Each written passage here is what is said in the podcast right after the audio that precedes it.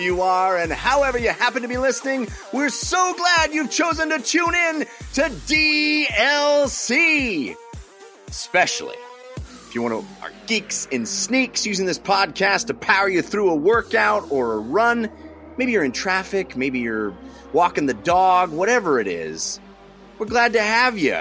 And we got you for 90 plus minutes of gaming goodness because DLC is your downloadable commentary for the week, delivered the way we love it to be, and that is completely free thanks to our sponsors this week Brooklinen, Linode, and Squarespace. Squarespace! They're bringing the show to you. DLC, of course, the show all about games and their many forms games played on desktops, laptops, and consoles. Also, games that involve dice, luck, and cardboard. I'm your host, Jeff Cannata. That's spelled with two N's and one T. And I'm joined, as always, by my friend slash co-host slash nemesis. The guy who treats every day like Mother's Day, Mr. Christian Spicer. Hello, Christian. Hello, Jeff. I have two two quickies up front here. One, as of right now, when we are recording this Sunday night, we have raised four thousand six hundred seventy-five dollars for St. Jude. Nice. That is incredible. Not not uh, good enough, right? Not we haven't hit the goal yet. The goal is 6K, and I'm going to throw this out there. I said this when I was streaming last night. I'm going to throw it out there to our audience. If we hit 6K before March 25th, before that Saturday, March 25th, I will stream. I will go buy and stream Sekiro Shadows Die Twice. That Ooh. whole stream. That whole stream. You will uh you will complete that game. Is that what you're pledging? I will maybe eliminate one enemy. Um, you will throw yourself down at the altar of uh, From Software. And, I hear and... I hear our listeners saying we need to play it. What a great way for me to you know I'm down. I'm down. Yeah. Hit that 6K before the 25th, and love it. that is my promise to you. Also, that's number one. Announcement number one. Announcement number two. The Warriors are the very best basketball team in the entire world. Their prowess, even without Kevin Durant, makes the Rockets look like the weenie wussy losers they are. Boo hoo, boo hoo. I'm so, uh, Jeff, I'm so excited to buy you lunch and watch you eat 15 impossible burgers. yeah, baby. oh, yeah, May 25th. Baby. May 25th. May 25th, not March. Kooky Bird the, chat. Yes. This, the Saturday on the 25th of this month. Yes. The, uh, the, your total got a hundred dollars, uh, higher because of you, because your team couldn't even beat the Warriors without Kevin Durant. So uh, our little wager, our favorite teams met in the NBA playoffs, and uh, the better team won. The superior team, even without one of its superstars, because there's strength in numbers. So uh, you know, we just wanted to catch people up in case you weren't paying attention to the NBA Finals. Uh, Christian's team uh, out, going home, going fishing. Jeff's team continuing on, possibly three-peating. Let's so find out. At Spartan901 tweeted this to my lamenting tweet on Twitter, and this is pretty great. What will the Warriors do without KD? They're only left with the team that won a championship. Yeah, was baby. one game away from back to back championships, yeah, a back to back MVP and first ever unanimous MVP, yeah, the baby. team that set the record for most wins in the season. Oh, keep going, baby. And Clay, check his resume. So even ah. without KD, they're they're pretty good. pretty, pretty good. and to all the people that say, uh, "Hey Jeff, uh, you just see you jumping on that bandwagon of the Warriors," lifelong Warriors fan. Uh, people are like, "Well, I never heard you talk about them when they were terrible." Yeah, you don't just bring up a terrible team in conversation. You're not just like, "Hey, how about that team that that I've been rooting for since I was a kid that just continues to suck?" Hey, who wants to talk about them? No, you talk about them when they're great. And uh, I I went through a lot of terrible years as a Warriors fan. Uh, but now I'm I'm happy to soak in their victories. Anyway, this is not a sports podcast, although I or a make be. Christian play Sekiro podcast, but I will. But he will. Um, and kudos to you to, to, raising all that money with six grand. We can do it. We can do it. And uh, I I pledged some, even though I didn't have to, because my team won and defended my honor. I still got in there and pledged. Um, I hope you guys do it as well. Christian, tell them tell them how they can easily find that URL. Yeah, so my website, christianspicer.com, it's right there at the top. Click on it. All goes to St. Jude. Uh, do it up. Yeah, and that's to help kids with cancer. I mean, there is no more honorable cause, in my opinion. Uh, so Get it, get in there. All right, let's. Uh, we got we got a big show. We got a show about video games, and we got a show about tabletop games. I hope we can talk some tabletop. We have an awesome guest to do that with. You know that DLC always stands for your downloadable Cannata and your downloadable Christian, but this week I'm so excited because DLC stands for DMing, live streaming, and calculus because from Math Looks Good, Rivals of Waterdeep, and the Spawn on Me podcast, our friend Mr. Shareef Jackson is back with us. Hey, Shareef. Hey, what is up? What is up? And just so you know, I am the guy that brings up my 20 year losing New York Knicks in casual conversation uh, because that's what I do. So it is I funny just, how Knicks you know? fans, yeah, they tend to they tend to lament loudly for all to hear. Yeah. Yep. You know, hope, hope, maybe we'll get Zion. We'll see. But yeah, maybe uh, maybe you'll get KD. Who years. knows? You know, yeah, it's been rough. Uh, but man, what a what a good final uh, uh, playoffs already. This has been such a fun, exciting. oh yeah, your team does suck, but these playoffs this year have been great. yeah, no, all it's, right. It's, it's been a great playoffs for sure. Yeah. All right, let's talk video games and get in the show and start the way we always do with story of the week. Story of the week, it's the story of the week. Story of the week, it's the Story of the Week is the part of the show where we make our case for the most important stories that happened in the world of games this week. You can always submit stories for our consideration by sending us an email to dlcfeedback at gmail.com or by visiting our subreddit, which is 5x5dlc.reddit.com. Cool folks hanging out there. Uh, lots of fun threads. So I encourage you to give it a look. But Shareef, you are our guest, so you get first pick of stories. What would you consider to be your story of the week? Sure. Um, so this is definitely a personal pick. Probably not the biggest story, but was the one thing I was the most excited about. Um, so Sony had their uh, state of play, um, I guess slash Nintendo Direct, Sony Direct, or like yeah, yeah, they're whatever you want to call it. Yeah. Um, and obviously the big news from it was the Final Fantasy was the, was was footage of the Final Final Fantasy VII remake. But what got me super excited was they announced a Predator game, Predator yeah. Hunting Grounds and not only that, but they announced that IllFonic, who made one of my favorite uh, games of the last couple of years, Friday the 13th, are going to be at the helm of this. Yeah. Um, more of that 80s nostalgia from IllFonic. Yeah. I mean, I'm really digging this because Friday the, the 13th, uh, no matter what, what you, you know, feel about it, it's like almost objectively a passionate love letter to the franchise. Like you can tell that they had people that were diehard fans, um, and they included a lot of cool Easter eggs and like the feel was like a great. So I'm so I'm really hoping that they also get some like uh, similar diehard Predator fans on there, um, including fans of like Predator Two and and and, uh, and uh, those as well. I'm really looking forward to this. I really love the asymmetric um, play. I'd I loved it even with games that failed, like Evolve. Um, I really think it's a under underserved um, gaming type, um, and be, because IllFonic knocked it out to park with Friday the Thirteenth. Really, really looking forward to see what they do with the Predator. Yeah, it seemed like that was going to be the next big thing in genres. It felt like there was a big flurry of activity around the time when Evolve came out, and uh, it just didn't really catch on the way I think, at least the way I expected it to. But yeah, Friday the 13th was a, a, pretty solid success. And it sounds like now IllFonic is getting some of that Sony support. Um, and, and I would, I would expect that this game will be more polished than Friday the 13th was at launch. I mean, Friday the 13th notorious for kind of goofy bugs and weird glitches that were, uh, prevalent when it launched. I would suspect this was announced at the, during the state of play, um, stream as being from Sony Worldwide Studios. Ooh, so, whoa, one more time. From Sony Worldwide Studios. Damn. Yeah, yeah.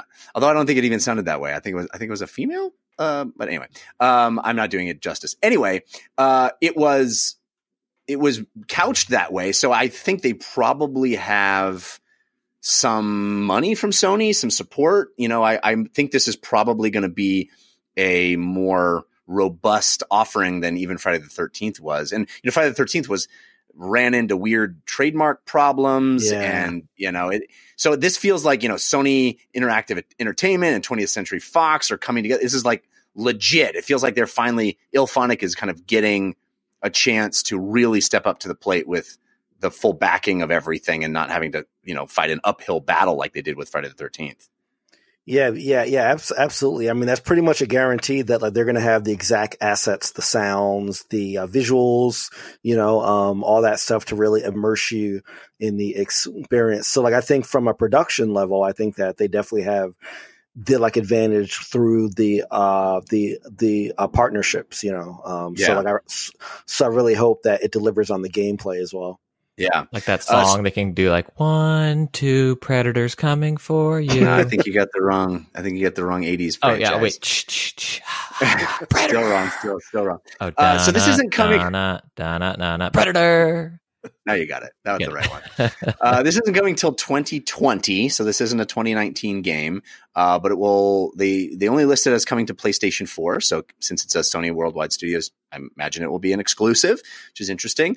Uh, Christian, as Sharif mentioned, asymmetrical. Uh, one team is a bunch of uh, muscle bound dudes with guns. The other team, Predator, single person playing Predator. So you get uh, you get you know a team of with cool firepower and gadgets one assumes and then predator's got the plasma caster and i would guess camouflage and invisibility and all the all the predator stuff what do you think of that about this you going to get excited about this do you want to play as predator do you think it will be fun enough to play as not predator what do you think I think it all comes down to balance, and that's the hardest part with these asymmetrical games, in my opinion. I love Predator. I like Predator. Was it in Ghost Recon Wildlands had a Predator Yeah. event? That was for like a month or a week or something right Yeah, and I thought that was really well done. It was fun.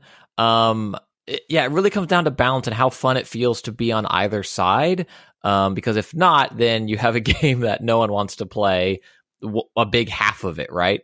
Um, and I think I hope it's more polished than Friday the Thirteenth, but I, I also think the other side of that coin is what, in my opinion, made Friday the Thirteenth so endearing and such a streamable game was its lack of polish in places, the ragdoll physics, um, the silly, gruesome faces when people were murdered. Um, uh, Jason just the the and I think they sped it up at some point, but like the ridiculously slow, slow walk. So if you weren't teleporting, you had streams of people just like walking, crouching. Jason's just like, uh, ugh, like slowly coming. So I'm curious what you know what a polished version of this looks like that succeeds because Friday the 13th seemed like it could have, but for um, a, few bugs, uh, matchmaking issues, and then licensing issues. But then the most polished version, in in my opinion, that I'm aware of of this asymmetrical gameplay is Evolve, and and that game didn't have legs. I think because the the fun factor wasn't there on both sides. So I, I hope Predator can nail it,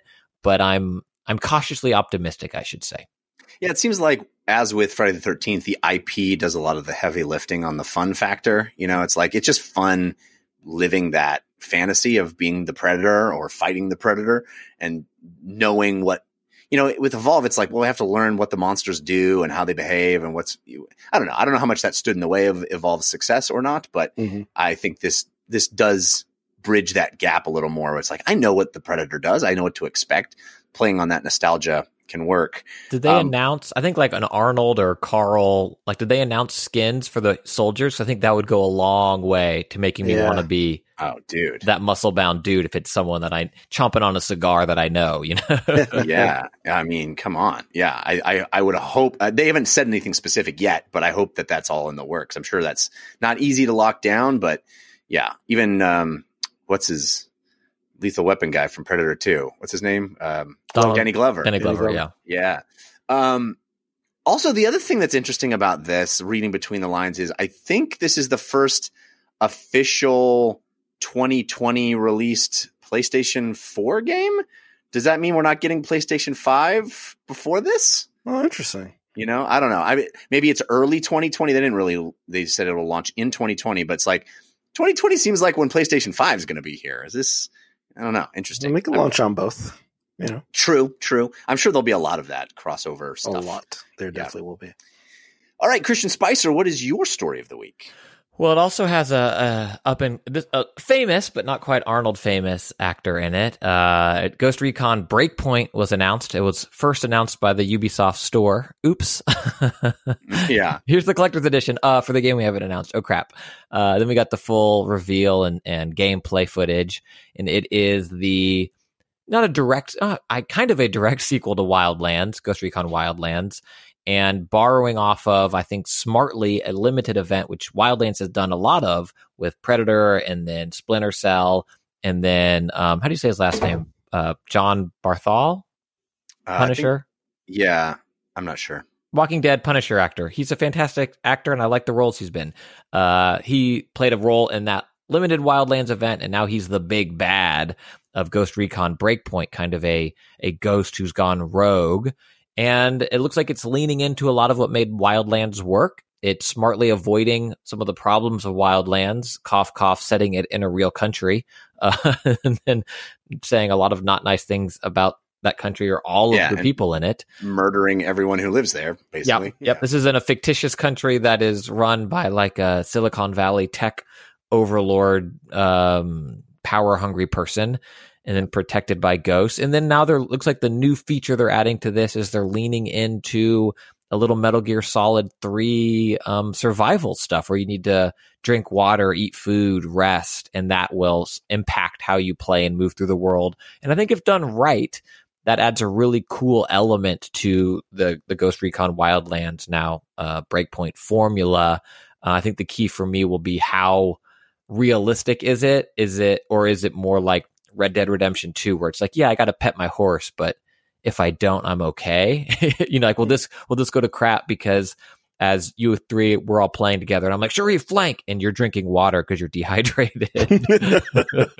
Like what happens there? But it looked, it looked beautiful. I think it looked really, really beautiful. Yeah, I mean, we didn't get a ton of gameplay footage. I don't think we got any gameplay oh, footage. Oh, we, we did. Got- we did, but not the reveal. But they did like, there's like 20 minutes or whatever of like people playing. Oh, I haven't seen that.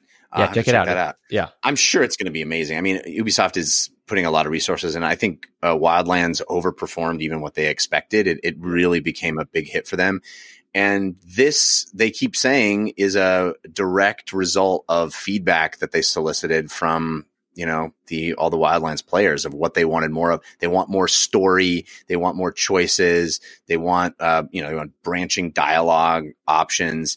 Uh, they want vehicles stuff like that and all going to be in the game. So uh, it looks interesting. For me personally this isn't the series for me. I, I didn't really play wildlands. I'm not super even drawn to the like hyper military stuff uh, that this game is selling. But even so, hearing about all this survival stuff, boy, it doesn't sound fun at all. None of that sounds fun. I mean, I guess players that really like the realism of the Tom Clancy brand and the Ghost Recon in particular, uh, maybe be drawn to that because it feels like, yeah, I really have to survive in the jungle or the mountaintop or wherever I am.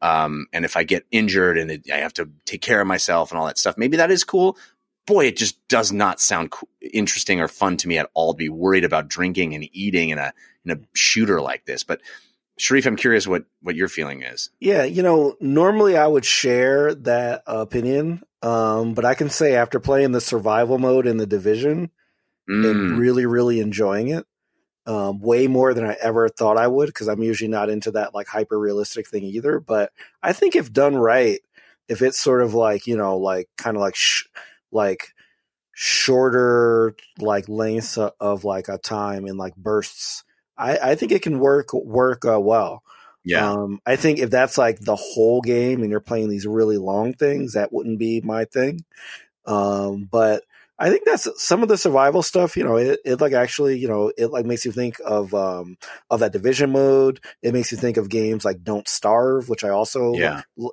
like enjoyed a lot. So I think if done well, I think it's good. Um, Wildlands to me, I mean, I I had fun with it, but kind of wasn't really that memorable to me.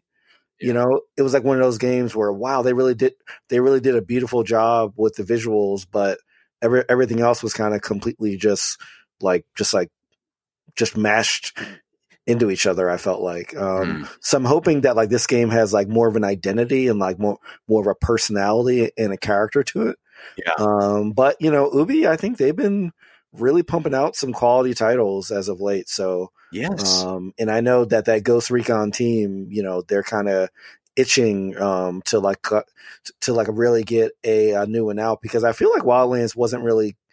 I don't feel like it was critically as acclaimed as financially like successful it was. Mhm. Um, so I think that they're looking for like uh, you know b- b- both the critical and the financial like success. So yeah, I'm I'm, I'm interested. I'm interested to see how this one turns out.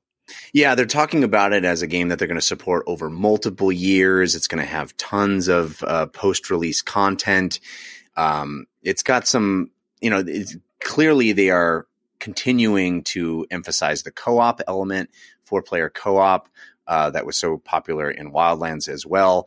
Um, they have some other new features where they are allowing you to spawn into missions at a time of day of your choice. So you can choose to go in during bright daylight, but there'll probably be more enemies to deal with in bright daylight, or you can wait till nighttime, or you can wait till it's like, you know, raining or storming out, and then there'll be even fewer enemies to deal with, but then it's diff- more difficult for you as well.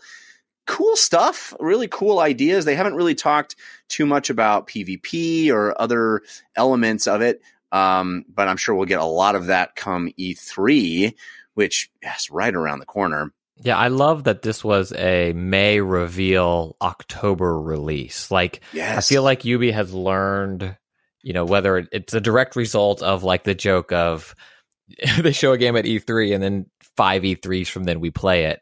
Yeah, yeah. But this shortening of of kind of the release uh, announcement and release is really cool. So I think we'll get a bunch of information at E3. It'll probably be very playable, and then coming out very soon after that, I think is really exciting. Yeah, it feels like Ubi is the company that you most want to have learned that lesson and go, yeah, yeah, yeah. Compress those uh, announcement to release windows, man. Come on. So as you mentioned, October 4th is the release of Ghost Recon Breakpoint. Um, so we'll, we'll be getting lots more come E3, which guys is so close. I feel like maybe we need to hear this.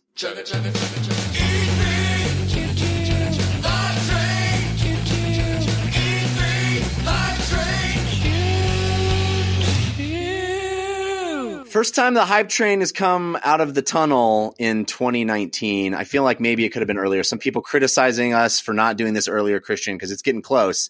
But uh, the hype train is a rolling. We are rolling. It's it's a little bit of a weird E3 this year, but it's yeah, I think the hype train was rolling a little rambling, and like conferences kept getting knocked off of it. So. yeah, I still think there's going to be a lot to be excited about for sure.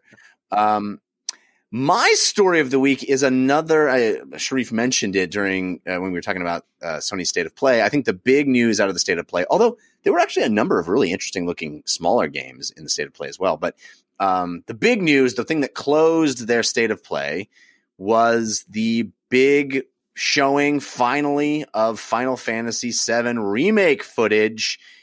They showed a trailer which uh, you know actually showed some gameplay of how it's going to look.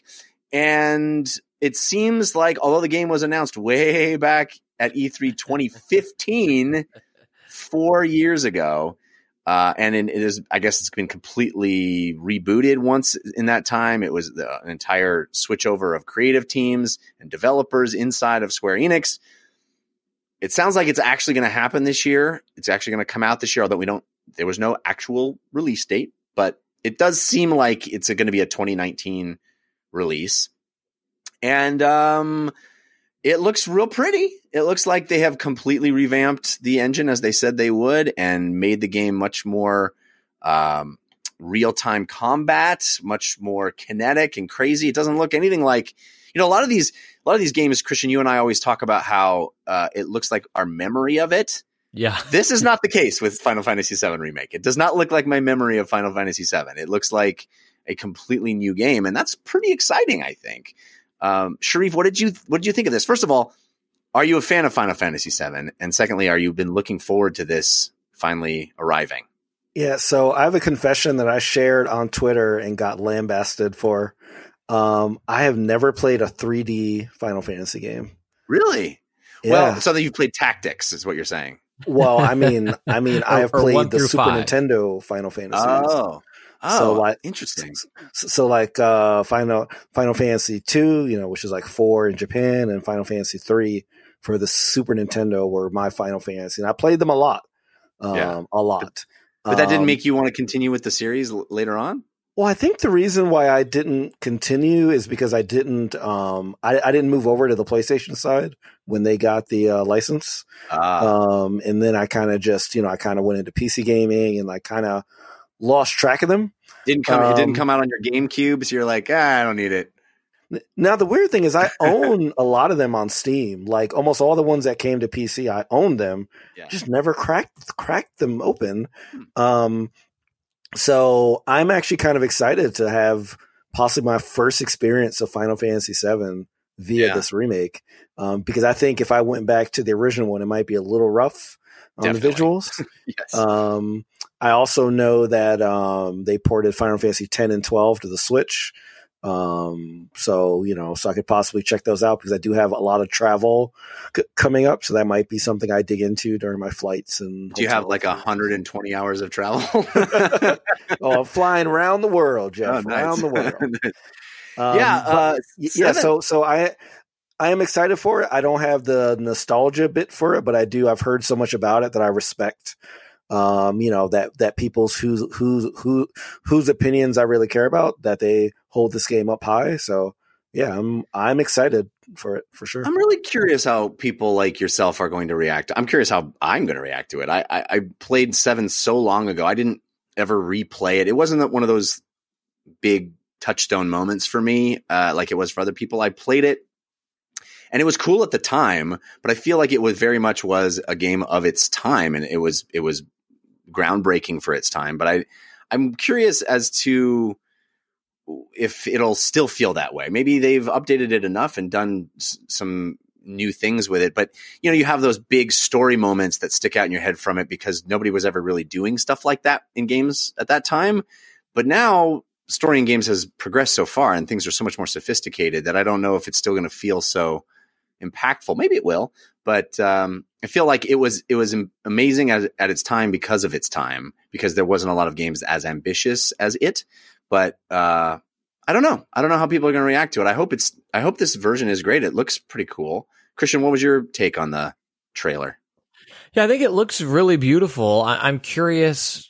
uh, I, what I don't know is who it's for. Um, because I think fans of the original, do they want this big of a change? I don't know. I, I certainly enjoyed Well, you the original. play the original in many, many ways right now. right. I mean, if you want to do that, Right, and there are pretty good versions, you know, re-releases of the original that aren't this drastically changed. Um, and for new players, people that haven't experienced it because this game is very old, is it so memed by now, or like you said, so many games have learned from it and done these big story beats um, equally as well or better? Um, will it still have the same impact that that Seven did all these years ago? I don't know. As someone who's played a lot of Final Fantasy, fantasies but never you know that that been their franchise of choice kind of thing i'm curious what um what seven is really remembered for is i think it's just those plot beats and i, I don't think Yes. there are a lot of seven mechanics um you know people that are you know live or die over seven's fight system over something well, it sounds like, like, all that's changing for this. I know, Like, and that's what I was going to say. Yeah, that's what I was saying. yeah. It seems like even that's changing. So it's not as if people are going to be up in arms about that because that's not what they loved per se. Um, it's interesting, and I'm curious too. It's still episodic, right? Which I don't know. I, I think it looks beautiful. Uh, I hope it's fantastic, but I'm not sure who this is for. The way Well, they're making it. it worked for Resident Evil 2, right? I mean, we just saw that at the beginning of this year, how that was a huge hit for Capcom, and I think you could have leveled the same question to Well- that game, like who who are you for? Well, I mean, to to be fair though, they changed like the entire perspective, and you know, they basically made it RE four Right. Split two. So But that sounds like what they're doing here too. I mean, they're they're completely changing the combat system and how you interact with this with Final Fantasy VII. So Yeah, I, I think it could be the same kind of. I think I can. I personally can answer the RE2 question, but that's just it's easy for me to be like, oh well, it's this. But yes, I, I understand that broadly speaking, the same criticisms over these large changes could be levied against both. And maybe you're right. Maybe this version of Seven will be a huge hit the way RE2, which is still, I think, is still hanging on to my top five favorite games of the year because it's incredible. yeah, yeah. Well, we'll find out more. I think um, th- weirdly, you know, we got Sony is saying we're not going to have any E3 press conference. We're not going to have any E3 announcements, but uh, the game director of Final Fantasy VII Remake, uh, Tetsuya Nomura, said that there will be more information about this game in June. So that seems like E3 time. so maybe we'll actually we'll get sort of what Nintendo is doing, uh, which is you know doing a direct uh, during E3, as what they've done the several years now, is like not actually having a press conference, but doing one of these directs. Maybe Sony will be like, "Oh, we happen to schedule a state of play on June 11th. Weird, right? Yeah. Super weird. like, what are you guys doing during June 11th? Because we're doing this." Um, speaking of which, I can't have Shareef here without talking a little Nintendo, especially because Nintendo specifically. Uh, you know, I'm glad we we played that hype train bumper because this is some serious hype train uh, Nintendo announced their E3 plans, which is, yes, a Nintendo Direct. Surprising nobody. It'll be on June 11th, 9 a.m., um, uh, noon Eastern. And the interesting part, though, is that it will, quote, focus entirely on software and offer a look at games scheduled to launch in 2019. So this is specifically games that are coming out this year mm-hmm. and specifically software because we talked on this show several weeks ago about a pretty substantial rumor that there's going to be not one but two new SKUs for the Switch that will be launching, I think this year was the rumor. Uh, so Nintendo not talking about any hardware stuff, not talking about new uh, Switch SKUs, but talking about games. And Shareef, I'm very curious what you think of that and what you think, uh, or what you expect and hope to see them talk about as far as games. We have a whole list of stuff we know is coming out this year. So what are, what are you looking forward to? What are you hoping for from Nintendo?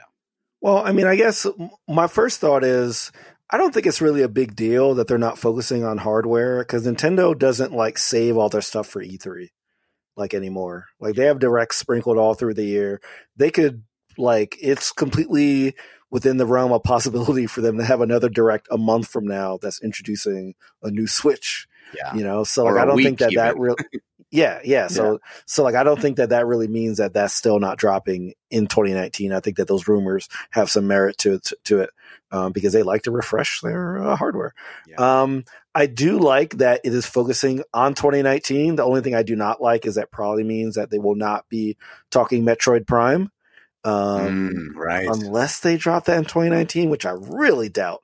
Um, but that's a game, you know, they teased that, you know, two years ago, basically. Yeah. And I feel like to not even touch on it is a bit of a downer. Um, so I wish that they had maybe it, you, you know, do, I wish they did like they had with like Breath of the Wild, where like they would they would at least show you know Link running through a field or like right. yeah. just like some things like that. I mean that would that would make the diehards go nuts for sure. Sure. Um, yeah. Because you know we don't know anything ab- about that game. Um, I do like their like a lineup. I especially, I mean, obviously Super Mario Maker. Um, I know not many people had Wii U's, so introducing like a Mario Maker to like a larger audience, I think, is terrific. Um, Animal Crossing, of course, you know. Um, yeah, it seems um, like that'll be a big emphasis. Animal Crossing. Oh yeah, that'll that'll be huge. Um, as especially since like the like you know the online component of the Switch is a lot better than they've ever had, even though it still has a long way to go.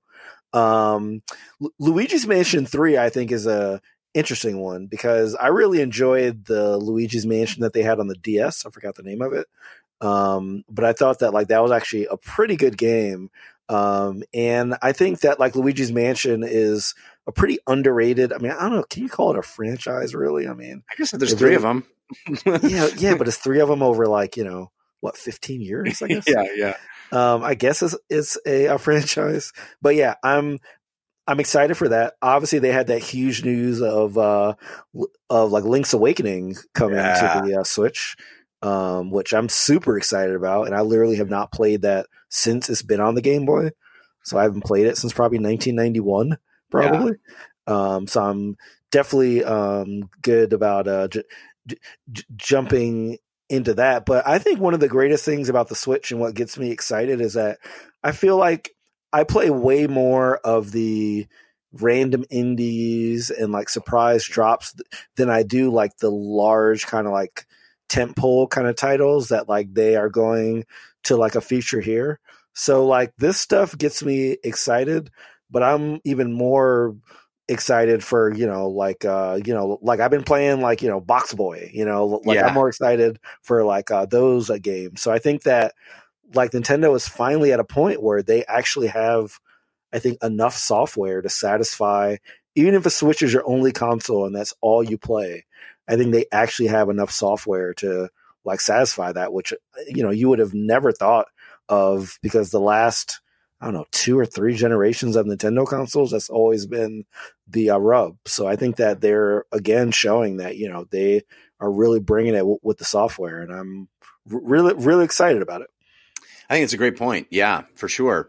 Um, Christian, you know, the last what two or three E3s, Nintendo has basically put all their chips on one game and, and focused the entire thing around this one big game, you know, whether it was Breath of the Wild or uh, Mario Odyssey or um, uh, uh, Smash Brothers last year.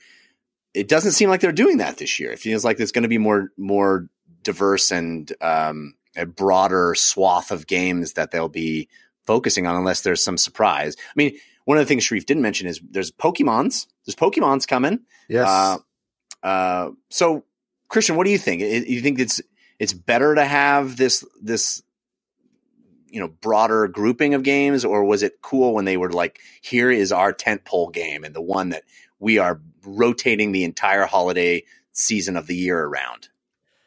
Yeah, I don't know if one is better or not. I think I don't know if it was just a strategic choice by Nintendo anytime. I think it was kind of this is the this is the game we have.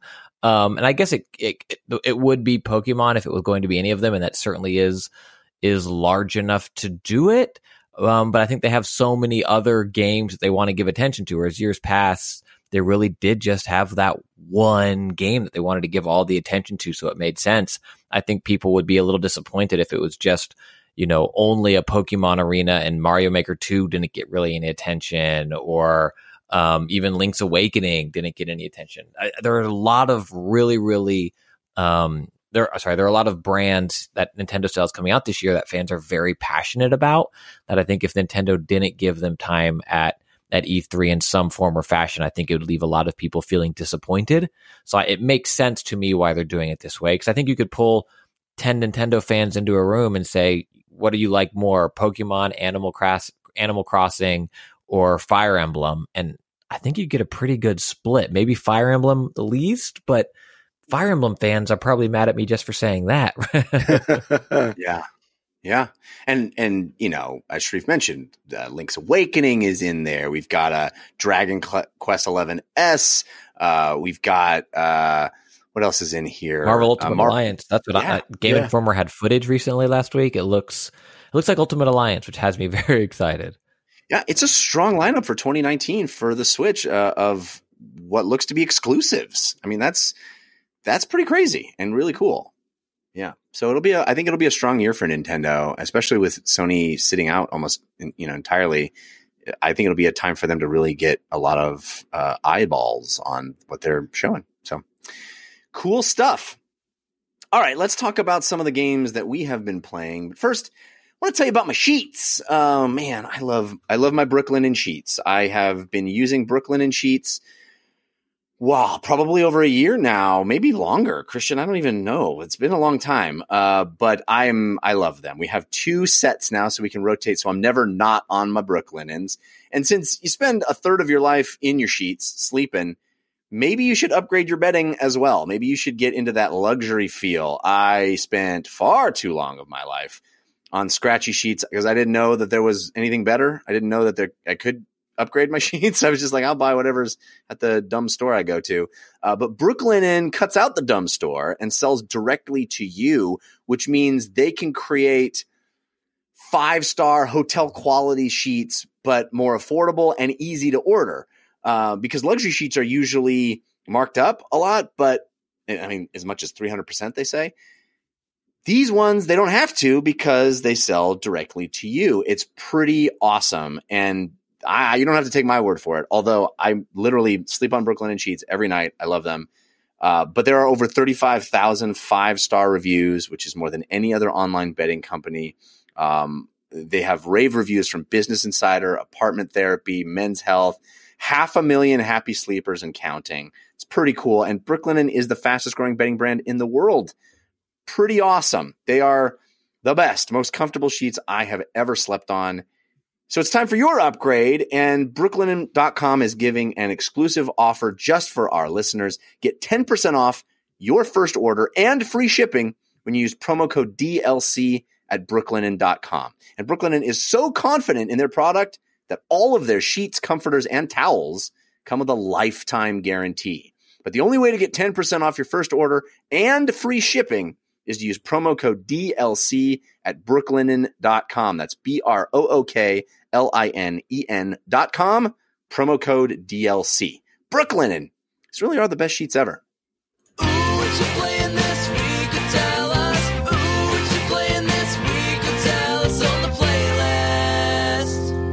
Time to talk about the games that we have been playing. And Shareef, uh, you have been playing some of that Mortal Kombat 11, right? Yeah, yeah, yeah. I've been digging into Mortal Kombat 11. Um, after Mortal Kombat 9 left me a little sour, um, Mortal Kombat 10 brought me way back in to that franchise. Um, I- you know, I've been a, a NetherRealm, you know, fan. I've definitely loved the Injustice games.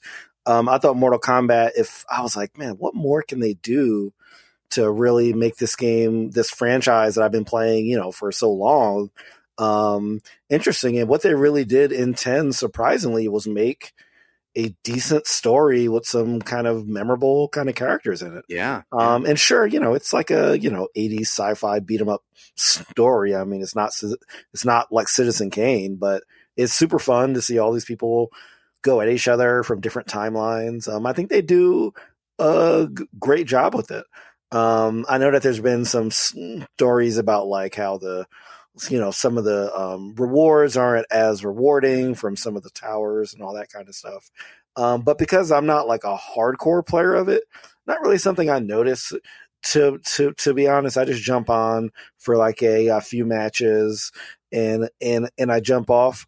Always find it fun. Probably has the best tutorial of a fighting game maybe I've ever seen. Yeah. I mean, I mean, they really get into like the timing of button presses for combos, um, and and and uh, all, all the all all the data on frames and like all that stuff. I mean, it really gets deep, but not overwhelming, which is a hard balance. Yeah. Um, so like, I feel like it's like welcoming even to like a new people to the uh to the uh, genre. Um, that is something that I think it's that great. is nobody has ever done well, and it's been so many years of fighting games just kind of ignoring that, and it's really a shame. And I'm so glad that NetherRealm made that a priority. One of the things that stuck out to me, I mentioned it before, but it bears repeating, is uh, just the mere fact that you can go and look in the moves list and then select some moves and put them on the main screen to be displayed on the screen for you when you're playing how to do those moves. Instead of having to uh, for so many years of my life i would use the move list go in in a various fighting games go into the move list look at the move i wanted to do and go okay it's it's down right then down left and then b a. Okay okay okay. Down right down left b a. all right down right down left and then it's so ridiculous that i have to think about remember it. Why not just display it on the screen and let me use it as often as i want until i get it down in my bones that's what they did. Just that simple thing, I feel like, is such removes so much friction from learning the game, learning the moves of, of specific characters. It's just going to display it on the screen for you if you want it to. Um, so just smart little changes like that, I applaud them rethinking um, about. Yeah, it's great. Yeah, yeah, yeah. I mean, it, it feels really good. You know, um, I I hi- highly recommend it if you're a fighting game fan, and if you're not, I would suggest to you know maybe watch some streams or like ask a friend because I think even then, like if you're not a fighting game fan, it might be a lot to ask to drop sixty bucks on a game like this. Um, but I would at least kind of like kind of ch- check it out because I I think it's a it's a worthwhile um, entry into the series for sure. Uh, they're just knocking it out of the park there over and over. pretty amazing. I mean, I, I lots of weird, uh, you know, news about working conditions and stuff, which you know you can't ignore. But uh, but the games have been excellent. That's for sure. Um, Yeah, what, else, yeah. what else have you been playing? Uh, so I've also been playing this quirky little puzzler called Baba Is You. Oh, I love it so much. Um, it is a game that I heard a lot about on the uh, Split Screen uh, podcast, and I was kind of curious about it. Um, and I'm very lucky that I did not have the concept of this game spoiled for me because it truly is a game. I feel like if you go in knowing nothing about it, it will blow your like every every level blows my mind. Yeah, blows Like- my mind and then makes my mind hurt a little bit. yeah, but it's it's it kind of takes the enjoyment that I get from solving a puzzle in say a game like The Legend of Zelda and just turns that up a thousand yeah, because when I'm like, oh wait, I can move that thing. I mean, it is it is amazing. It is a very well done, and it's it's hard to find. I feel like an entirely new idea for a puzzler, and I don't know if this is the first time it's ever been done, but it's definitely the first time I've ever seen um, a, a puzzler done in the way that like this is. So, yeah, I would. Um, I've been playing on the Switch. I'm pretty sure it's available on some other platforms. I haven't really checked, um, but it's phenomenal. Yeah, It I agree. Phenomenal. it's it's on my short list for games of the year, and I haven't even I haven't even done. There's so many levels I haven't even done, but I lo- I love it so much. And you're right, it is. um, It feels like magic, and I was equating it to the experience of playing Portal for the first time, where Yes. you're like, oh, my mind just broke through a barrier that it had. Like, like, oh, we, I can think about games like this now. What? And I now I feel like a genius because I, I thought of this thing, even though the designers clearly wanted me to. Yeah, it's uh, it's an extraordinary game. Very simple. If you looked at screenshots, you'd be like, what? Why are they going crazy about that? But trust me, trust us, trust Shareef. It is very much worth the. I think it's only what less than twenty bucks, right? Yeah. Yeah, yeah, it's it's not a lot at all, and it it it it, it I don't think the Portal comparison is exaggerated at all. Like I definitely have those kind of thoughts. Like I've never played a game like this like before, but it makes so much sense that it is a game. Right. It's like it's so obvious. Why didn't anybody think of this before? You know, like kind of that that kind of thing. Uh, again, the game we're talking about is Baba is You, uh, which is also a a a title that you might not grab you right away, but once you play it for four seconds, you'll understand why it's called that. And uh, yeah, it is it is an extraordinary game. It's a very special game and one that everybody should try. It's quite something. For sure, for sure. Um, I've also been uh, d- digging digging into some older games I've been playing. Um, so they released the Phoenix Wright trilogy. Mhm. um, and I'm a huge fan of Phoenix Wright. Um, um, th- the uh, funny thing is, I bought it to play the two Phoenix Wright games that I have not played, and all I've been playing is the first game that I've already played. is that a game? I mean, I guess you just don't remember it, right? Because it's it's a game that I guess if if you replayed, you would be able to breeze right through it theoretically, right? I mean, I remember the general arc of the story, but Right. but, but but like, yeah, I don't remember exactly what piece of evidence you need for this. Right. but it is just I have such fond memories of playing the first Phoenix Wright on the DS. Um, and I just love that game so much that I just had to jump into it first before I go into the ones that I haven't played. And I mean, I know that a courtroom game doesn't sound like it would be cool. Um, but I'm telling you, it it it feels like you're playing like an anime Law and Order. Like it's it is awesome yeah. you know um and uh, yeah it's it's like one of those kind of series which i know doesn't get a lot of like i guess mainstream attention um but is r- really really fun um and uh i i think it's out on pc as well because i think i saw it c- come up um like a ad for it too but but but you but playing yeah, on I- Switch? Yes. Yeah. Yeah. Yeah. Um, and there was also a Switch release of Cuphead, which I played all the way through, and I'm play- I played through it again because I because again I love platformers.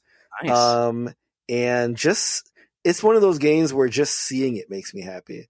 Like like I remember always watching your streams on Xbox, and I was like, I can't handle watching you play it. Yeah, but I I always catch some like off in the corner animation that they put in there that like probably no one would see. I mean, it's just so well crafted. Like it, it, it's like I just feel like I'm looking at somebody's like senior art project or something. Yeah, yeah. Like like I just love all the little bits in there. Um, and yes, the game is hard and it's punishing, um, but it's just beautiful. I mean, it's still like one of the best presented games I think I've seen.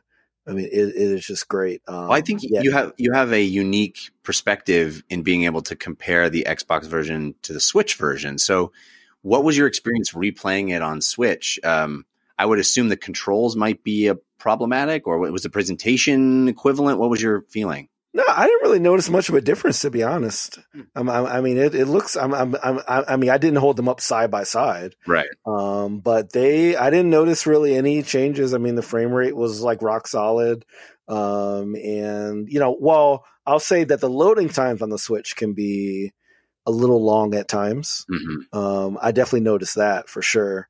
Um, but I think in terms of the visuals, I think it looks similar enough to where it wasn't like a jarring kind of like difference. So it, it wasn't like say playing, you know, Doom on the Switch or Wolfenstein on the Switch where it's Yeah. like clearly, clearly like very, very different, right? Or Yeah. Mortal Kombat 11. Uh, Yeah, cough, ex- cough. exactly. Exactly. So, so like I didn't notice like any muddy textures or pop in or like that kind of stuff that you do see in games like uh, Mortal Kombat. Um, so like I didn't notice that. Um, but Did yeah, you play it was- in handheld mode or on the on the you know docked? Uh, I played Cuphead both. Mm. Um, I I I uh, played it um, docked because I wanted to show my uh, fiance.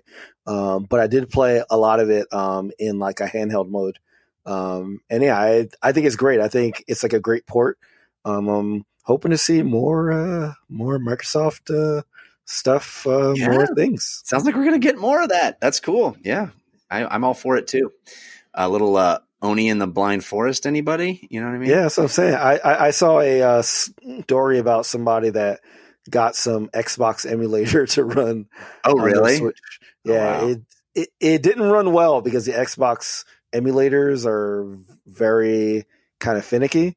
Um, but this guy was playing Halo One on a Switch, Crazy. so who knows? Maybe we'll get an official version of that sometime soon. I mean, I wouldn't put it past Microsoft to try to get you know Xbox Game Pass on Switch if they can make it happen. If they can make money, they will do it. it does sound right.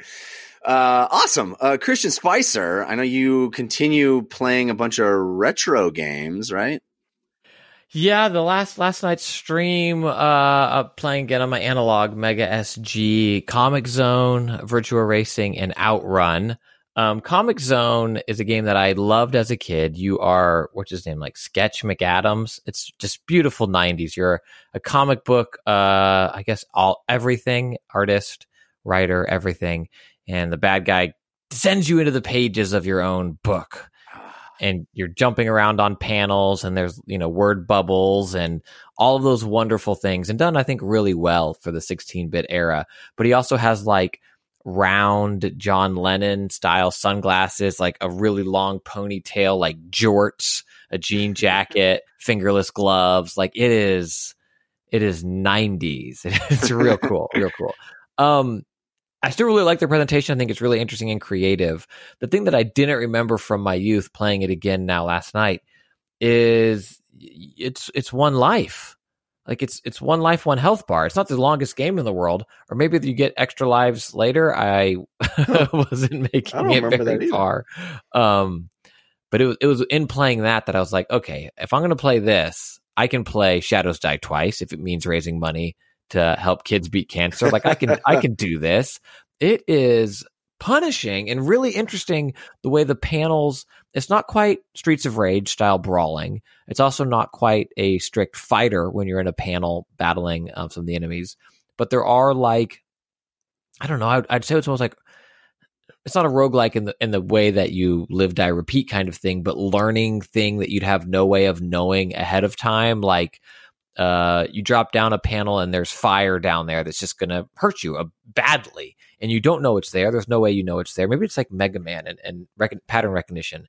But then you look around the room the prior panel and like oh i can break this thing open and, and drop this thing down and it will take out the fire. So you're kind of learning as you're doing runs over and over and over again. And then what I found fascinating, uh, thanks to Twitch chat last night, there you could go into the jukebox uh, in settings where you can listen to the various songs in the game. And if you select songs in a certain order, you can then go select either song one through six. I think there's six levels, and it will warp you to the start of that level. So there aren't continues, there aren't passwords, but you have to enter this cheat code, and then you can level select.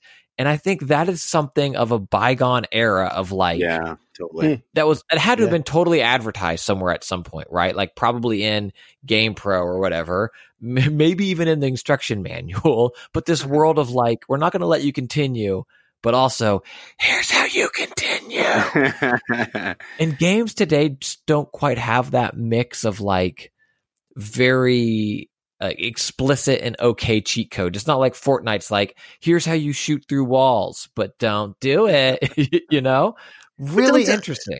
I think that the advent of the internet really killed that, right? Because what's the point of a cheat code when in four seconds everyone can know it instantly? You know what I mean? Well, I think that cheat code is pretty well advertised. It's like the blood code in Mortal Kombat, right? Like that Yeah, was guess so. released before. The, the point of it wasn't to hide it. I don't know what the Yeah. point. I, maybe just. I guess the internet does spread it faster instead of like your cousin's best friend who lives down the street who's visiting, Yeah. you know, his mom's house for Thanksgiving or whatever. Or like Um, the uh, it's like the infinite money code in The Sims. You know, Yeah. every every single person knows it, but it's just one half step of inconvenience to do. It's it's they don't. It's not that they don't want you to do it. It's that they, you actually have to do it. You know right, what I it's mean? like a button in the HUD that you click to Yeah. say money. It's like Doom. yeah, you have to go just a little step extra to to give yourself this this thing. But we don't care that you do it. Just we're not going to give it to you. you Yeah. know? Yeah.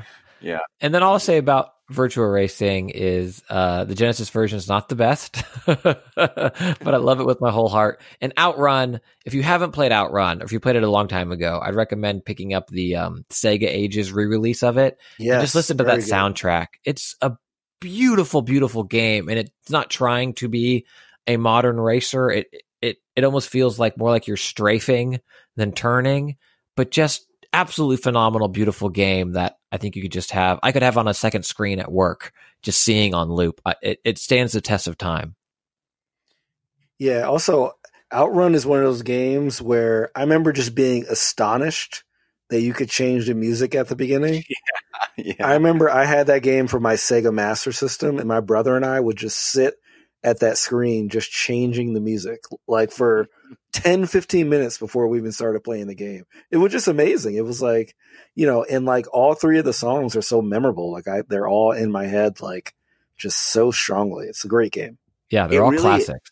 it really is uh, at a, at a time when a lot of games weren't doing you know like production design you know th- that game feels a style it's got a style to it you know and uh there weren't games weren't really doing that they were trying to you know give deliver something cool or have a you know communicate an idea of a specific thing but that game was trying to give you an experience of you know driving in Los Angeles with the top down baby it was uh is an interesting thing. Yeah, very Yeah. cool game. It's beautiful. Yeah. Uh, well, I talked last week uh, about blind buying SteamWorld Quest Hand of Gilgamech and loving it and being so impressed by what SteamWorld had been doing. And I mentioned in that time uh, the various SteamWorld games and, you know, my first one being SteamWorld Dig 2 and digging it and thinking it was really cool. And not having played SteamWorld Heist, which is the game that came between SteamWorld Dig and two. No, no, I guess I'm not really sure the order, but it came in there somewhere, and I No, missed take, SteamWorld. figure Heist. out the order. Go ahead. I think it's SteamWorld Dig, SteamWorld Heist, SteamWorld Dig Two, then SteamWorld Quest. I think that's the order, but I could be wrong. Um, anywho, lo and behold, I get a text from friend of the show, Dan Trachtenberg, this week, who says, uh, "Jeff, Wait, listen you big time about Hollywood director? Yeah, the same uh, director of the upcoming Uncharted movie. Uh, yeah, the One of the um, boys, you might say. Yes, guy, director of The Boys and uh, 10 Cloverfield Lane. Uh, he had uh, noticed and texted me that SteamWorld Heist was on sale on the Nintendo eShop for $6. $6. So Ooh, I hesitated zero, zero seconds and purchased it. Um, and I'm very glad I did. This, okay, SteamWorld as a as a as a franchise is now one of my favorite franchises. I am so impressed what they have done with with these games. Uh, in fact, the game that started it all for me, SteamWorld Dig, is now my least favorite. It I still really like it, but it is not even as good as SteamWorld Quest or SteamWorld Heist. And it's so cool. It, it reminds me of like the Pixel Junk games where Mhm. it's this thematic link between them, but the games themselves are really, really different. SteamWorld Quest, as I mentioned last week, is a you know 2D side-scrolling card-based role-playing game uh, with turn-based combat. Really, really cool. SteamWorld Heist, if you're not aware, when I wasn't, is like if if if XCOM and uh, that Double Fine game Headlander had a Hmm. baby. Yeah, Headlander, sweet. Yeah, it's like those games had a baby. Did you play uh, SteamWorld Heist, Shareef? I did. I did. Did you love it? yeah, it's it's It's it's, it's fantastic. It's fantastic. I mean, I I do prefer Dig, um, but I do love how, as you said, all the games kind of are their own genre, pretty much, and they're all in the same world. Yeah, it's it, they don't even have the same main characters. It's not like the main characters are now in a different genre. It's it's just carving out completely different parts of a shared universe, which is so neat. And it's all based around these robots, these steam, you know, steampunk aesthetic robots. I don't know why I had a hard time saying that sentence. Really, I was going to say something. I'm going to let you go. The it. first word didn't work, and then I was like, "Well, I got this, no problem. The next word will be fine." And then the next word also didn't work. yeah, the the Let's go back to robots. You can do Yeah. robots. steampunk aesthetic. Anyway, um, so heist, yes, 2D again, 2D side scrolling. Again, the art styles are are similar as well. It's it's like these um almost paper puppet, you know, characters. Really pretty, really beautiful art. I love the art across all their games, but. Um, this one is a turn-based XCOM game, but done on a 2D plane, like a almost a Metroidvania style 2D plane. And but if you played Headlander, it's very much that. It's got sprawling levels, and um, you know you can ricochet bullets off of uh, things, and you can do these crazy, you know, ricochet shots with certain guns. Um, but anyway, you're you're assembling a team like you do in XCOM. You're going out on missions and built, you know, deciding what team members you're going to bring with you, loading them out with various weapons and and other items that can help them and then you have to do these specific missions and it's all turn based it's all but but almost like a platformer but completely strategy xcom style turn based combat so you're you know lining up shots and taking them and telling each of you the members of your party where to go and what to do trying to collect loot and it where you know steam SteamWorld Dig is this kind of uh, adorable uh, dig dug style world where you're digging into the ground and you're talking to people on a planet. Uh, SteamWorld Quest is very much a role playing game, very you know uh, uh, dungeons and and creatures and stuff like that. This is a game that takes place in space. You have a, a ship with a crew, and you're flying from space station to space station, or you know docking with other uh, bad guys' ships and boarding their ship and taking them out and taking their stuff and getting out. So it's a really cool divergence of that world of that Steam world world. Uh, but the combat is super fun, super uh, captivating for me. I'm, I mean, I love those games like XCOM. I love turn-based strategy stuff, but it's completely different because it's on a 2D plane. So you can still get behind cover and you can still destroy cover and you can still, you know, take your guys, in, all the members of your team in various different pathways, but you're climbing up and down ladders and you're going to different platforms uh, and flanking enemies that way instead of this top down, traditional top down view that you get from something like XCOM. So it's a cool twist on that formula as well. Yeah, I can't say enough good about what Image and Form Games has done. They've become one of my favorite developers. SteamWorld has become one of my favorite franchises. I'm so excited to see what happens next with this franchise, and I'm, I'm just super impressed. Awesome. Yeah. Did you play Quest at all yet, uh, Shareef? I've not. I've not. If you if you like any card based combat games, uh, I think you would really like it. I mean, Slay the Spire is a, a game that I adore, and this has DNA of that in it, and it, it's they just do such a good job with all of their their projects in the SteamWorld universe. Yeah, it. yeah. Does doesn't it feel good to find a new like franchise to fall in love with? Like it's it doesn't happen a lot. A Yeah, and they, they feel a little bit like underdogs too, so it feels really good to get excited about them because I feel like more like this game is on sale for six dollars. Uh, uh, This is a absolute must buy at six bucks. I don't know by the time you listen to this, dear listener, if it'll still be on sale for six dollars. I hope so, so you can snag it. But even at twenty or whatever it is the normal price, it is well worth buying. SteamWorld Quest the same way, well worth buying, and great games on the Switch, particularly because both of them are turn based. So easy to pick up and put down. You know, I, I tend to play my Switch when I'm out or doing other things where I would need to set it down quite frequently. And I love games that allow that and play right into that play style on Switch. Both of these games are that. It's great. SteamWorld Heist and SteamWorld Quest Hand of Gilgamech. All right, uh, let's thank our second sponsor now, which is Squarespace. Oh my goodness, Squarespace. Uh, I have been talking about Squarespace for more than a decade because I use Squarespace. I love Squarespace.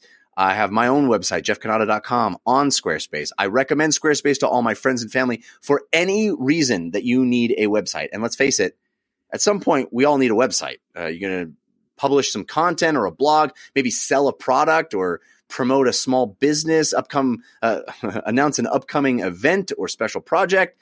So many reasons to have a website. It's often daunting, eh, the idea of learning HTML or hiring someone at a very extravagant cost to build a website for you. Forget all that. You don't need to do that. You can just build it yourself. It's easy with the tools of Squarespace. You just go to their site and start building. You don't even need to give them a credit card when you start. You just start using their tools. They let you build your site and make it how you want before you give them a dime, which is great. And you start with a template that's made from world class designers. They have these beautiful templates to start with. And then you can start customizing, make it your own. So it doesn't look like any other site on the web. It's so easy. You just drag and drop. It's what you see is what you get. It's all visual. It's easy. Uh, you can buy domains and choose from over 200 extensions at Squarespace. Everything is optimized for mobile right out of the box. You have to worry about that. You never have to upgrade anything. That's all hap- that all happens for you in the background. Um, they have built-in search engine optimization, 24/7 award-winning customer support in case you run into any problems. It's all great. So make it yourself. Do it yourself. Create a website yourself, uh, and we'll help because you can head over to squarespace.com slash Jeff sent me right now for your free trial. And then when you're ready to launch, just use the promo code Jeff sent me, all one word, J E F F S E N T M E. Save yourself 10% off your first purchase of a website or domain. Again, that's squarespace.com slash Jeff sent me and the promo code Jeff sent me. Get yourself 10% off and make a website. Very, very cool. Very, very easy. Virtual reality. VR. Virtual reality. Just VR. Just VR maybe, but this time it's Christian's VR because Mhm. Christian is the one. Two things, not just one reason to get into the VR talk. Two reasons. First of all, Christian, I understand you made a purchase this week. Uh, this, this, this just in. Uh, so first I made a sale. I, I packed up my Oculus Rift and I said, "Get out of here! Get out! I'm Oh, done. Done with it. Wow. Sell that Rift. Get the heck out to make room for my Quest. Hello, Oculus Quest. Get in here. I'm moving you in. Uh, I know we joked. Uh, was it last episode or two episodes ago about like if anyone at uh, Oculus is this, I paid my own money. I I went to that website they Yeah. have. I said, Basically, what "Bye." we're saying is everyone listening let us down hard. Hard. Basically, what I'm saying is, if you hear us talk about something that, like, hey, we're interested in in the show, if you just wait a day, Yeah, Just know we'll buy it. ourselves. yeah, I got I got zero help from Valve. Uh, nobody tried to bu- bump me up the queue list. I'm still in August, like a like a what's the point uh, for my for my Valve index? Um, I will reiterate if anyone knows anyone. Valve. I'll, I will buy it. I'm not asking for free. I'm asking just move me up in the queue. I waited one day and everything's sold out, and I got pushed back um, two months. All I want. But do you know what you can do when you get your index? love. You can change the date to be the day early day, and you can virtually get it on release. Yeah, I guess. So I bought an Anyway, Oculus Quest. I'm very you bought excited an Oculus it. Quest. Yeah, Yeah, awesome. uh, May 21st. I, I, it's weird. Even the way they describe it, it's like shipping on. Does that does that mean it's like you get it when you get it after they ship it? I don't know. I'm hoping it shows up on the 21st. Also, like I haven't been able to find pricing for all the games yet. For a thing that's like very soon and getting really good reviews, I feel like there's still a couple of question marks. But I'll be figuring it out because mine's on its way, or you know, not, but whatever, right? Dude, it's I'm so excited for that Vader game. Uh, yeah, and you know And- what? That's going to be it's it's got a t- timed window where it's only available on Quest. You can't play it on Rift. if only uh, there were a way I could bring my quest to you. Yeah, yeah, Yeah. it's going to happen. Go on that quest. Going on that quest. Uh, super hot. The the changes they've made to super hot sound incredible. I'll be very excited to get my third version of that game. Um, and then the other the other VR news. And uh, Jeff, have you played Ghost Giant on PSVR? I haven't. You need to play Ghost Giant. Shareef, do you have PSVR? I do not have PSVR. Well, then you do not need to play Ghost Giant. um, it is incredible. It's weird to say, and I haven't uh, beat it because that's how I talk about games. I beat them, Jeff. When I'm done with them, they're bloodied and bruised, and they're like, "Why do we even challenge you?" And I'm like, "For me to beat you." Um, I have not completed it yet. Um, I think it's about five six hours, and it seems weird that I've been in this loop with PSVR games where it's like Moss comes out and it's like this this is the best, the best. Uh, I see you highlighting it in the doc. Don't read the plot stories, Jeff. I'm not going to read the plot. I want to see. I don't even know it. Um, Why don't Moss, I know it? Moss came out and I'm like, this is the best P- PSVR game. It justifies PSVR. Before that, it was Arkham. Before that, it was Super Hot. Then it was Moss. And then Astrobot came out and like it was like, hey Moss, you're good, but like, get out of here. Um, I don't think Ghost Giant quite gets out of here. Astrobot because they're a different genre, but Ghost Giant it very much looks. You play a giant ghost. I'm, I'm going to be very light on on the the narrative of what I know In already. Ghost Giant, you play a giant ghost. Yes, I'm Giant with you so far. a giant ghost that only your little adorable this you're in like a land that's like animals kind of live there um you know human esque animals a giraffe kitty cat all this stuff uh and this this kid cat sees you and is startled by you and you're kind of interacting with them and uh, parts of of its life uh puzzles um light in terms of mechanics and how you're interacting with it but to me from what i've played so far um, some light puzzles and interacting, but it's being in the world and the story um, as you learn about this world and, and this character that is truly phenomenal. And it looks kind of like has a tearaway um, kind of aesthetic to it. How did I miss And- this game? When did it come out? It's Zoink, I think, and it's relatively new. It's last month or the beginning of this month. Hmm.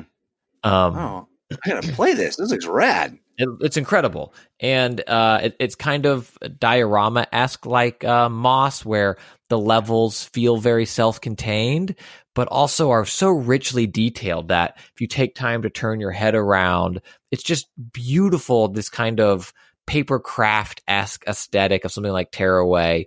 Um, and then built into these vignettes and these self-contained models where you as a ghost, and I think much like Patrick Swayze's ghost, not everything can be interacted with. You're not, you know, you can't come and smash the whole town, but you can pick up the building or, or help uh, with some chores or do some puzzling, get some keys Thank and stuff like I- that. Any game that calls itself this has to adhere to the Patrick Swayze ghost rules.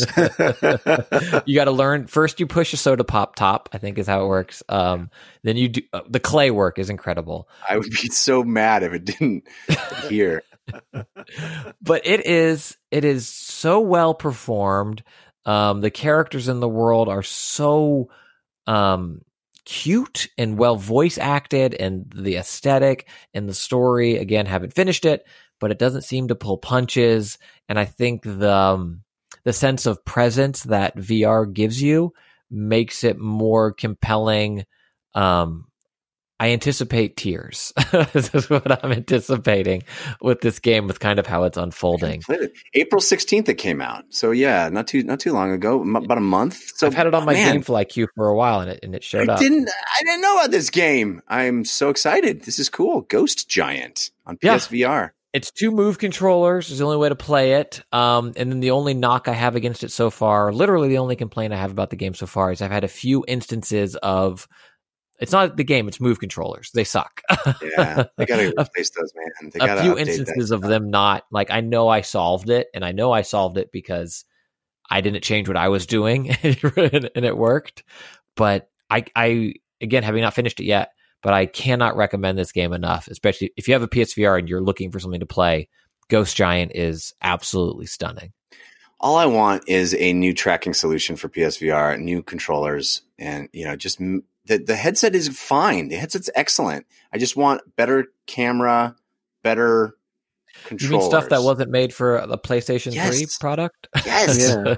that wasn't just retrofit on this new cool tech. Yeah. Anyway, But don't let um, that sway you. Ghost Giant. PSVR 1 is still Don't let incredible it, VR. Patrick sway you. Don't let it Patrick Hey, I'll- you I'll- out of this game. Um, I'll just hang out with with my rift that uh Christian kicked out. I needed to Chill with my rift. Shareef, Well, I needed long- I needed an excuse to get uh, a quest, and my gaming office is small, so I made VR work in it. But the appeal of being able to quest not where my gaming PC is was too strong, and so I if I, I sold it on eBay, I got a very good price for it, and it helped put me over the edge. Where it's like now I have no excuse not to buy a quest, whereas before. My wife would be like, "What's that?" And I'd be like, "Nothing," and you know, close my laptop. Sold it as uh, the DLC podcast Christian Spicer's Oculus. Yes, Buy it signed. now. It was signed. Yeah. limited edition. Yeah. one, yeah, one and only. It was, it was. There was a bidding frenzy. Yeah. Yeah. I mean, don't don't you miss being wrapped in wires though? Don't So- you miss that? I, honestly, I haven't even played. I mean, my quest isn't here yet, but in playing again, Ghost Giant, play it PSVR. It's incredible. But as I was sitting down to play it, all I could think is, man, this is the last time I deal with this crap. Like I hated it. I hated just the thought of these wires. It was gross. Wires. Uh, Yeah. You know what's going to happen is the more you're going to start talking about the quest, and I'm going to buy one. And I, Well, no, too. you're gonna Uh, you're gonna buy one the day I bring it to work, and you try it, and you play Vader, and you scream like a little kid, and then you buy one. I know. I should just buy it now and avoid all that, right? But go buy Ghost Giant first. Seriously. I'm just kidding. Uh, yeah, Ghost Giant looks really, really good. It's cheaper than a quest and it will hold you over. Uh, Shareef, as long as you do not buy the Labo VR, because uh, don't do that to yourself, man. Yeah, just- yeah, yeah. I don't. I don't think I will be uh purchasing that. All right, uh, let's talk. I, I want to pick your brain a little bit about uh, being a DM. So let's uh, do a little tabletop time.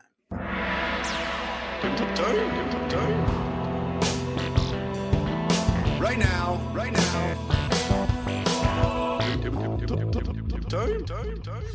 Shareef, I have enjoyed uh, several episodes of your Rivals of Waterdeep stream, where you are live playing Dungeons and Dragons, and you are the Dungeon Master. So, um, Dungeon Master to Dungeon Master, I salute you, sir. Yes, I salute you too, sir. uh, I have been very much enjoying it. A really fun group of people you've got, um, and I I have you know just started my own live stream. I've mentioned it several times on the show. Uh, Dungeon Run. We just started doing uh, Wednesday nights on Caffeine, caffeine.tv slash the Dungeon Run. Um, but I, I'm so curious. You've been doing it quite a while now. I think you what you got like thirty some odd episodes. Yeah, yeah, uh, yeah. Ri- Rivals has been going since uh, about a year, basically, because we debuted at the Stream of Many Eyes uh, last year, which is the big Dungeons and Dragons events that Wizards of the Coast put on last year. Um, and when we'll be playing again at the Descent uh, this weekend. So, That's awesome. So it'll be a year that we had our first our first game. So So, what have you learned over that year in in being the dungeon master and the one who is responsible for you know leading everybody through the story and refereeing the rules? All the all the heavy lifting gets you know comes down to the the DM. So, what have you learned over that year? Was it your first time uh, DMing uh, when you started, or had you been doing it for a while? Uh, it was my first time DMing something I think um, like this long. I guess like I've done one shots. Um, I've done a lot of one shots actually.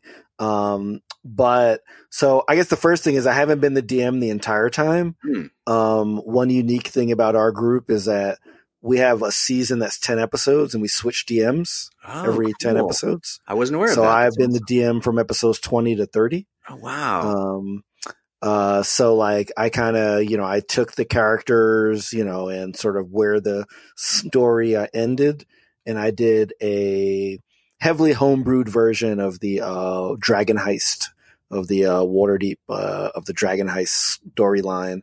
Um, but I can say w- what I've learned in those t- ten episodes, which you know is like twenty hours of Yeah. uh, playing, um, is number one, um, don't plan too much. yeah, you'll throw away a lot of work. Unless I- you're Elder I- Scrolls, then plan a lot and throw away all that work. Oh. Yeah, I'm, I, I mean, I definitely think there's some things you should plan for sure. Like, like, like you should know your table well enough that you should have at least some ideas of who might be the aggressor, who might be the one that always tries to negotiate, and like definitely have some set things planned for that. But don't try to like say, all right, we're gonna play for uh, two hours. I'm gonna write two hours of story and guide them this way because it's just not gonna happen. You, You, know? walk into a bar at 1.15 p.m. You have five minutes to be here. Yeah, yeah. I, I, I, I mean, I mean, they they will pick up on the NPC that you came up with five seconds ago. Johnny Move Along has entered.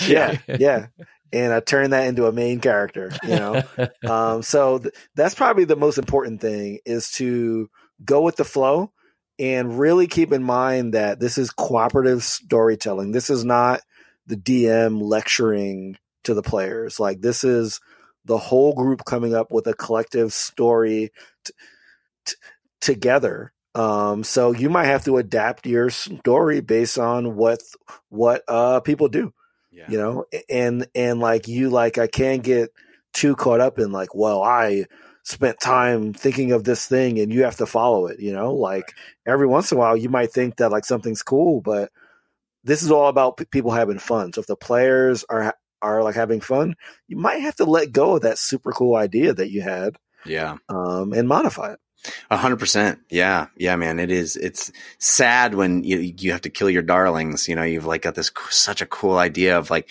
oh, I'm so certain that so and so is going to do this when they walk in that room. And then they just don't at all. And you're like, but okay. All right. I guess we're moving on. Uh, but it, you're right. It is, it is, um, cooperative storytelling. And that's what makes it special is that nobody knows exactly what's going to happen. And even if, even if everybody thought they knew what, what was going to happen, the dice have other ideas as well. You know, there's, right it, it is, there's randomness injected into it on purpose. And that's what makes it so interesting. Everything is an offer of some crazy new way things might go. Uh, and that's what makes it so exhilarating and fun. That's why being a DM for as much work as it is, is also fun because you're constantly being surprised as well. Right. For sure. Oh yeah, I am. I am like.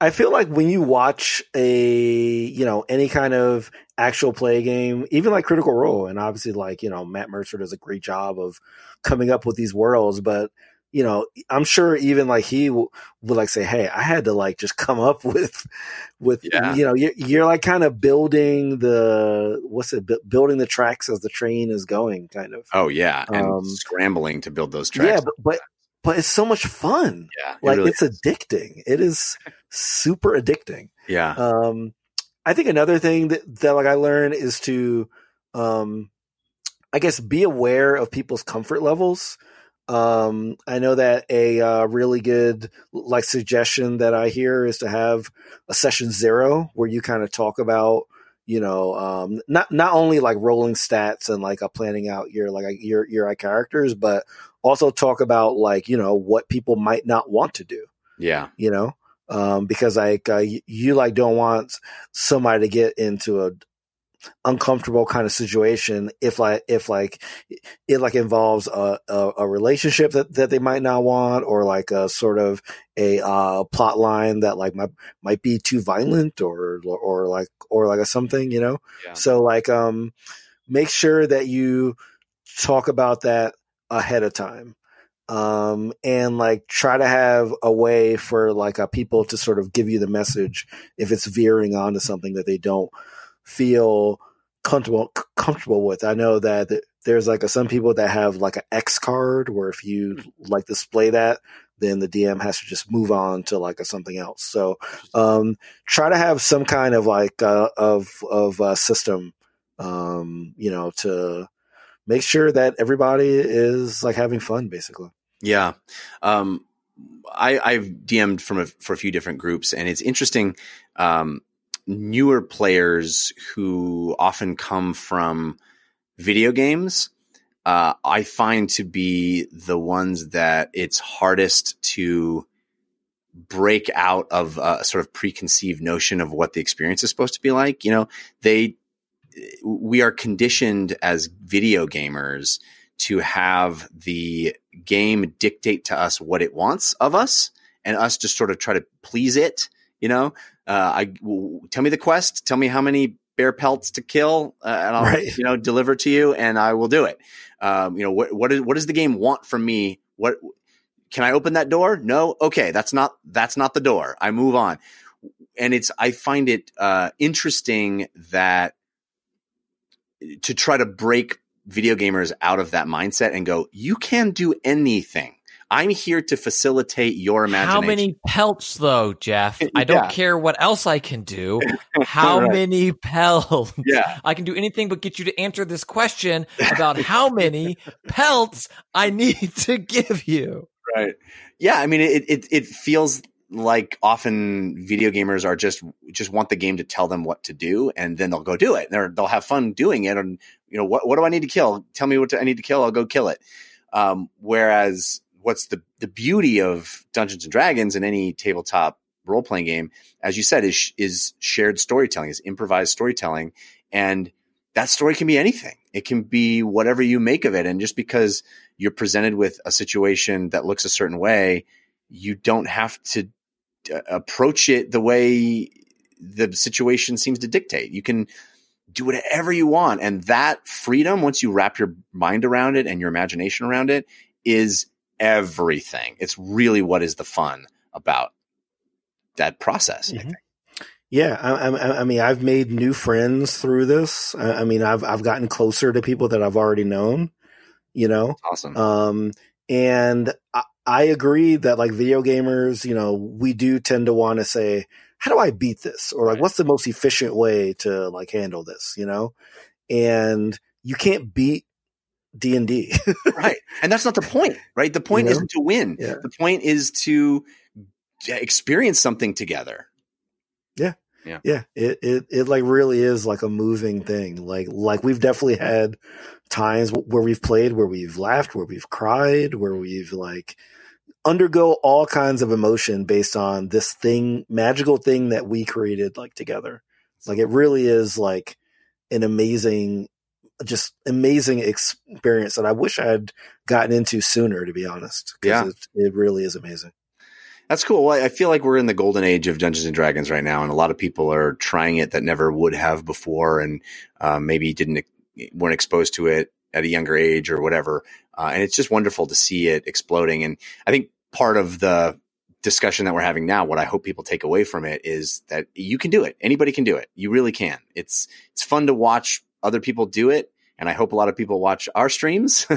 but uh, but I I think it is an a, approachable, uh, manageable system, uh, especially fifth edition Dungeons and Dragons. It's very easy and um, it shouldn't be intimidating. It is a fun process. If you can cobble together enough people to sit down with you on a regular basis, you should try it. It's great. For sure. All right. Um, we're going to find out how people can watch that stuff very shortly, but I do want to thank our final sponsor, which is Linode. Linode is a hosting company offering high performance Linux servers for all of your infrastructure needs. Linode has it all lightning quick servers in the cloud, a super fast 200 Gbps network in all data centers, automated backups, node balancers, managed servers native SSD storage, Intel E5 processors, guides with step by step instructions, a simple but powerful control panel, 99.9% uptime, 24 7 support experts, and all the tools you need to get the job done right the first time. And now Linode offers two gigabytes of RAM for just 10 bucks a month. over 400,000 customers trust the Linode platform, including all of 5x5. 5x5's infrastructure is happily hosted on Linode. And getting started is easy. You just pick a plan, choose your favorite Linux distro, and pick from one of eight data centers in America, Europe, and Asia. You can support this show and get a $20 Linode credit on a new account by visiting promo.linode.com slash DLC. That's promo, P-R-O-M-O dot linode, L-I-N-O-D-E dot com slash DLC. Simple, powerful, reliable. Linode.com. All right, that's going to do it for this episode of DLC. We do have our parting gifts coming up, so stick around for that. But Shareef Jackson, thank you so much for being here, sir. It's been so fun talking to you. Absolutely. Always love to be here. J- J- Jeff and Christian, thank you. Thank you all so much. Of course, man. We love having you. Uh, tell folks where they can keep up with you and all the things you do online. Sure. Uh, so if you go to shareefjackson.com, S H A R E E F Jackson.com, uh, that is my personal website. Um, there's a My Projects link on the top, and that will link you to the Spawn on Me video game podcast, which I do with Kahlief Adams and Cicero Holmes, um, which is at spawnon.me and spawn on me on Twitter. Um, if you want to catch my Rivals of Waterdeep stuff, uh, that is at twitch.tv slash DND. Um, and we um, haven't announced uh, when our next season will be, but that will be coming up soon, and we will be uh, playing at the D and D live event, the the Descent in uh, LA this upcoming weekend, May seventeenth to May twentieth. Um, and you can also catch me on uh, Twitter at Shareef Jackson, and I'm basically Shareef Jackson on all social networks. So S H A R E E F Jackson.com. Very cool. Christian Spicer, how about you? What do you got going on this week? Well, believe it or not, I'm raising money for St. Jude, trying to help them beat childhood cancer and take care of the families as they um, deal with taking care of their kids.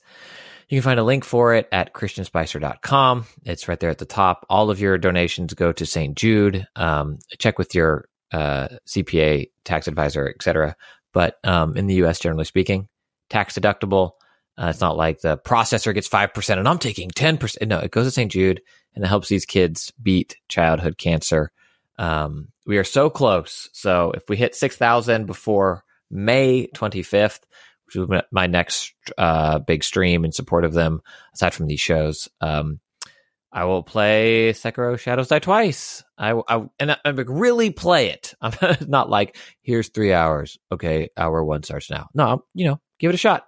I hear people saying you want us to play it. This seems like a fun way to do it. So go to christianspicer.com, click on the link there, donate to St. Jude, help kids beat cancer. And thank you so much to everybody who's already contributed and donated. It, it really means the world to me, um, seeing what our community's done. It's incredible.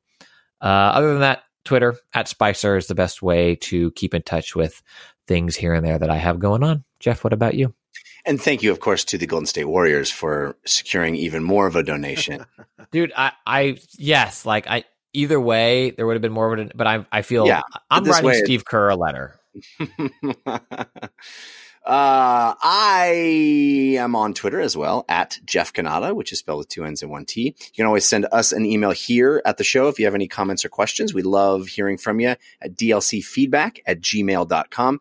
And I hope you check out uh, my Dungeons and Dragons show, Dungeon Run, which is now available as an audio podcast wherever you get podcasts. You can find the Dungeon Run just by searching for it. It is also available on YouTube. The first three episodes are up. Uh, really fun stuff. I'm really, really proud of the show and I love doing it. So I hope people watch it so that we can keep doing it. Um, it it's uh, the Dungeon Run. It's on caffeine.tv and it has a really unique live interactive element where if you watch the stream live Wednesday nights at 6 p.m. Pacific time, you can affect the story. It's a really kind of wild notion that we're trying. Other people have done it, but we're doing it in a very different way. I think you'll find. There's also an animatronic mind flayer. So come for that. Uh, you can find that Wednesday nights uh, at uh, caffeine.tv slash the dungeon run. I also do the slash filmcast, which is about movies and video game or movies and TV shows. Um, so you can find that at slash filmcast.com. We're talking about Pokemon or Detective Detective Pikachu, Pokemon Detective Pikachu this week. Uh, which does anybody else seen that? Shareef, have you seen that? I did see it. What do you think? I really enjoyed it, even despite that I was with a the front two rows were like a birthday party Oh no! of very young kids that were very loud. Oh boy! Uh, but my fiance and I enjoyed it. We we liked it. It was fun. Yeah, yeah. it is some Pokemon fan service. Woo! Yeah, Um, it was fun. Um, so you can find that at slashfilmcast.com. Let's uh, wrap the show up now with our parting gifts. Hey, give us a suggestion of what to do this week. Give us a parting gift. This is your parting gift. Shareef, do you have a suggestion to help people get through their week? Yeah, my suggestion is of Mics and Men, which is a recent uh, four part documentary on the Wu Tang Clan. Nice. um, on the 25th anniversary of uh, their first album, Enter the 36 Chambers. Um, this is on Showtime, um, and it is phenomenal. Um, one of the best hip hop documentaries I think I've ever seen. Um, and there have been some good ones as of late, but this one is really, really good. I think it gives due, um, you know, this huge group of uh, people from different neighborhoods, different backgrounds. Um, you know, like the kind of people that if you looked at them, you know, especially at, at that time in the country, people would think that they would just be doing bad stuff and be in jail and then like all that and not contribute anything to the society. And and that's one thing I love about hip hop is you know it it uh, brings people that people would normally think are just doing nothing, and it brings a beautiful thing that they can contribute to the world and to popular culture. So, would highly highly suggest of Mics and Men on Showtime. Very cool. I definitely want to check that out. Christian Spicer, how about you? Parting gift? Yes, the Get Up Kids have a new album out, Problems. And oh my goodness, is it fantastic. I think it came out on the 10th. Um, whoo, it's good. I wasn't a huge fan of their last full length, which I think is maybe five years old now at this point. Like it was fine, but I wasn't like, oh, this is going to be on repeat in my car for a year. Uh, Problems is that it is, it, it feels like, I don't want to say classic Get Up Kids because I think that's a disservice to it. Um, it's not just a guilt show or four minute mile done again, but it, it it it has that same feeling as those older albums. Um, but they've they've learned and grown because those albums are what twenty years old now, something like that, fifteen years old. Um, it's it's really great, and if you like that second wave emo or whatever the Get Up Kids was um, or are, check it out. The Get Up Kids, their new album is called Problems, and it's available now. We have a listener suggested parting gift. This comes from Anthony Assay. Assay? I don't know if I'm pronouncing that correctly. Probably not. Uh, from Auburn, Washington. Anthony writes into dlcfeedback at gmail.com. Uh, I feel like with the overlap of anime lovers and video game lovers, I'm surprised there hasn't been much listener suggestions of anime. So here's one watch My Hero Academia. It's basically like many other popular shonen anime like Naruto, Bleach, or One Piece, where you watch the protagonist grow more powerful. However, they do away with all the ridiculous stuff that anime folks have come to expect. There's only one lecherous character, and the other characters shut him down. No one is able to blow up the entire planet. They don't spend several episodes staring at the bad guy while powering up, and the story is genuinely endearing. They are a group of high school kids trying their best to become heroes. Learning why they want to be heroes and what it means to be a hero is the prime goal of the show. The fights are nice and well choreographed, but I'd still love the show without them. Three seasons are on Hulu right now, with the next one coming in October, I believe. My Hero Academia is the best current anime, in my opinion. Cool. Thank you, Anthony. Sounds very, very, good. My Hero Academia on Hulu. If you want to send in a parting gift to be read on the show, dlcfeedback at gmail.com. Mine is uh, is another documentary, one I'm sure many of you already are aware of, and probably many of you have also watched. If there's a chance that you have not watched the God of War documentary, Raising Kratos, which is available on YouTube, it is excellent. It is really good. You feel like uh, the behind the scenes, fly on the wall stuff of all the lead up, what it took to bring the rebooted God of War to us last year. Uh, it's an amazing look inside that process, the ups and downs, the turmoil, lots of great Cory Barlog stuff. He just seems like the coolest dude. I, I just I like I like that guy, and it seems like such a personal game for him about basically his experience as a father.